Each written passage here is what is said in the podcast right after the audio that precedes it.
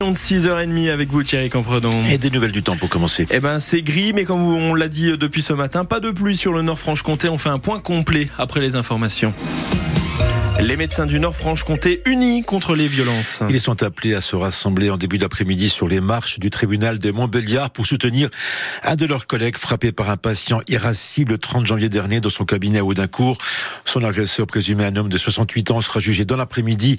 Un cas de violence et d'agression qui est loin d'être isolé, affirment les professionnels de santé qui demandent plus de soutien de la part des autorités. Une nouvelle étape pour les salariés de la marque Casino. Le plan de sauvegarde accéléré de l'enseigne a été validé hier par le tribunal de commerce de Paris. Conséquence, le changement d'actionnaire qui était prévu va pouvoir se faire d'ici les prochains mois.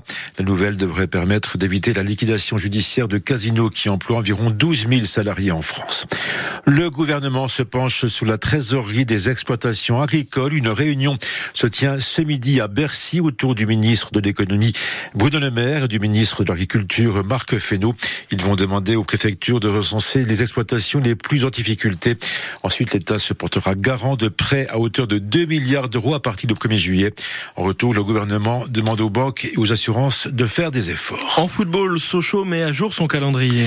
En partie puisque le FCSM joue ce soir l'un de ses deux matchs en retard avec un déplacement à Orléans, un adversaire direct de la course à la montée en Ligue 2 puisque Sochaux est septième et Orléans sixième. Mais pour le staff et les joueurs sochaliens, l'objectif est ailleurs. Ce soir, il faut avant tout mettre un terme à cette mauvaise série de deux matchs nuls et d'une défaite et retrouver à Sochaux enfin conquérant le défenseur socialien Thomas Fontaine. Je pense retrouver les bases, retrouver un collectif, surtout retrouver euh, cette grinta qu'on avait euh, auparavant, et surtout reprendre plaisir ensemble. Dégagement de plaisir, c'est sûr que par rapport à ce qu'on faisait auparavant, il y avait plus de football. Aujourd'hui, on voit bien que c'est plus un jeu différent, sachant que les équipes nous attendent. Et je pense qu'on prend moins plaisir à défendre ensemble et à attaquer ensemble aussi. Surtout, nous, on paye cash la moindre erreur. Ça dépend que de nous. Le déclic, c'est à nous de l'avoir. On retrouve ce, ce pétiment qu'on avait pour vraiment faire euh, une deuxième partie de saison bien meilleure. Mais on sait très bien que quand tu gagnes un match, tu es en haut, tu perds un match, tu es vite en bas. Donc il n'y a pas vraiment de questions à se poser. On regarde partout. Il faut regarder devant comme derrière. Et c'est pour ça que à la fin du championnat, on regardera devant. Si on commence à se mettre la pression inutile alors qu'il n'y a pas de raison, il n'y a pas d'intérêt. Orléans Sochaux, match en retard de la 18e journée de National. Coup d'envoi ce soir à 19h30. Ce sera à vivre à partir de 19h15 sur notre antenne avec les commentaires d'Hervé Blanchard. Et puis dans un quart d'heure, ne manquez pas notre grand format.